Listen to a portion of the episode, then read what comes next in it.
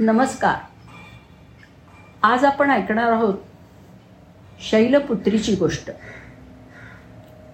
अश्विन शुद्ध प्रतिपदेपासून नवरात्री प्रारंभ होतो. नवरात्रीच्या पहिल्या दिवशी लोक घरात घटस्थापना करतात. नवरात्रीची परंपरा तब्बल तीन हजार वर्षापासून सुरू आहे. देव जरी एकच असला तरी वेगवेगळ्या जाती धर्मात वेगवेगळ्या नावाने पूजला जातो. ही देवी महाराष्ट्र गुजरात इथे दुर्गा म्हणून पंजाबात वैष्णोदेवी राजस्थानमध्ये सच्चाई माता कर्नाटकात नाडहप्पा बंगालमध्ये काली आंध्र प्रदेशात बदकम्मा म्हणून पूजली जाते. देवीच्या उत्सवाच्या माध्यमातून भारतीय संस्कृतीत स्त्री शक्तीची उपासना केली जाते. या नऊ दिवसात पहिले तीन दिवस आदिशक्ती रूपाची पूजा करतात. नंतरच्या तीन दिवस आदिशक्तीची संरक्षक म्हणून महालक्ष्मीची पूजा करतात. तर शेवटचे तीन दिवस ज्ञानदायिनी सरस्वतीची पूजा केली जाते. या देवीची नऊ रूपं अशी आहेत. शैलपुत्री ब्रह्मचारिणी चंद्रघंटा कुष्मांडा स्कंदमाता कात्यायनी कालरात्री महागौरी आणि सिद्धदात्री. ही नऊ ही रूपं वेगवेगळी असून तिनं वेगवेगळी आयुधं आणि वेगवेगळी वाहनं धारण केली आहेत. महिषासूर नावाच्या असुराने इंद्र देवतागण अगदी यमाला सुद्धा हरवून सर्वत्र हाहाकार माजवला. शिवाय कोणत्याही पुरुषाच्या हातून मृत्यू नाही असं वरदानसुद्धा प्राप्त केलं होतं. म्हणून सर्वांनी त्रिदेवांकडे याचना केली. सर्व देवशक्तीचं एकत्रीकरण करून त्यातून सर्व शक्तिमान दुर्गा प्रकटली ती अशी. शंकराच्या तेजानी दुर्गेचं मुख यमाच्या तेजानी केस विष्णूच्या तेजानी भुजा चंद्राच्या तेजानी कटिप्रदेश ब्रह्मतेजानी पाय अग्नी तेजानी दु तेजानी डोळे याशिवाय वरुण सूर्य प्रजापती कुबेर अशा अनेक देवांच्या तेजाने व त्या सर्वांनी प्रदान केलेल्या अस्त्रशस्त्रांनी तिला सज्ज केलं गेलं. नऊ दिवस तुंबळ युद्ध झालं. शेवटी तिने महिषासुरावरती पाश आवळून त्याला ठार केलं. अशी ही पौराणिक कथा आहे. आजपासून सुरू होणाऱ्या नवरात्रीमध्ये आपण देवीच्या नऊ रूपांचं महात्म्य जाणून घेणार आहोत. देवीने जो पराक्रम गाजवला त्याला अनुसरून देवीला ह्या नावांनी ओळखलं जायला लागलं. तर काय आहे त्यामागची कथा? रोज एक आपण जाणून घेऊया. आज ऐकूया शैलपुत्रीबद्दल. आई दुर्गा आपल्या पहिल्या स्वरूपात शैलपुत्री या नावाने ओळखली जाते.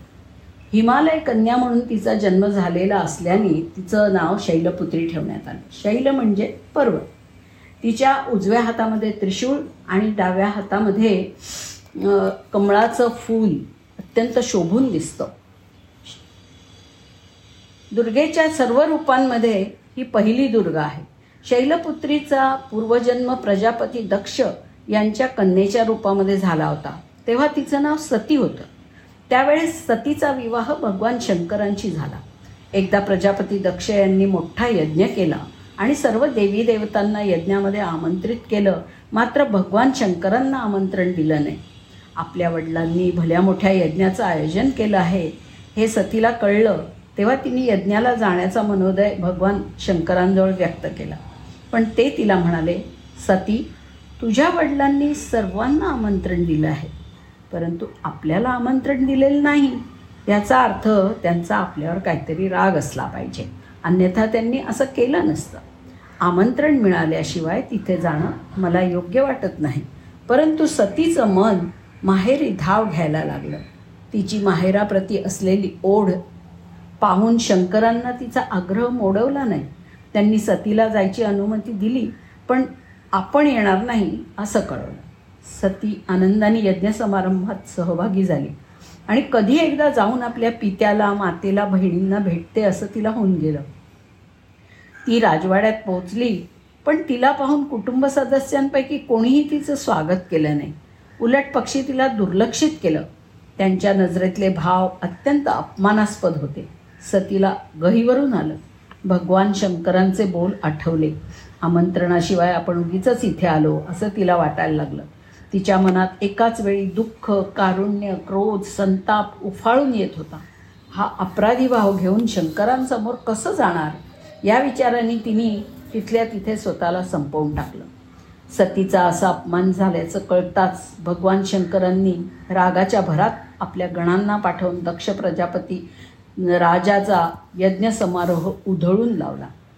सतीनी योगाग्नीद्वारे पुढचा जन्म हिमालयाच्या कुळात घेतला आणि तिथे ती शैलपुत्री या नावाने नावारूपाला आली. नवदुर्गांपैकी प्रथम शैलपुत्री या दुर्गेच्या रूपाचं महत्त्व आणि शक्ती ही अनंत आहे. देवी शैलपुत्रीचे चार हात असतात आणि त्या नंदीवर म्हणजे बैलावरती स्वार असतात. पार्वती हेमवती ही सुद्धा तिचीच नावं.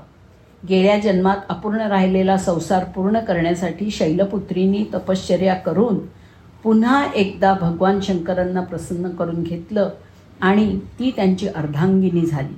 तिने अनेक देवदेवतांचं गर्वहरण केलं. नवरात्रीच्या पहिल्या दिवशी शैलपुत्रीचं स्मरण आणि पूजन केलं जातं. अनेक योगी साधू आजच्या दिवशी मूलाधार चक्रात मन केंद्रित करून योग साधनेचा प्रारंभ करतात. चला तर उद्या ऐकूया देवीच्या दुसऱ्या अर्थात ब्रह्मचारिणी या रूपाबद्दल. धन्यवाद.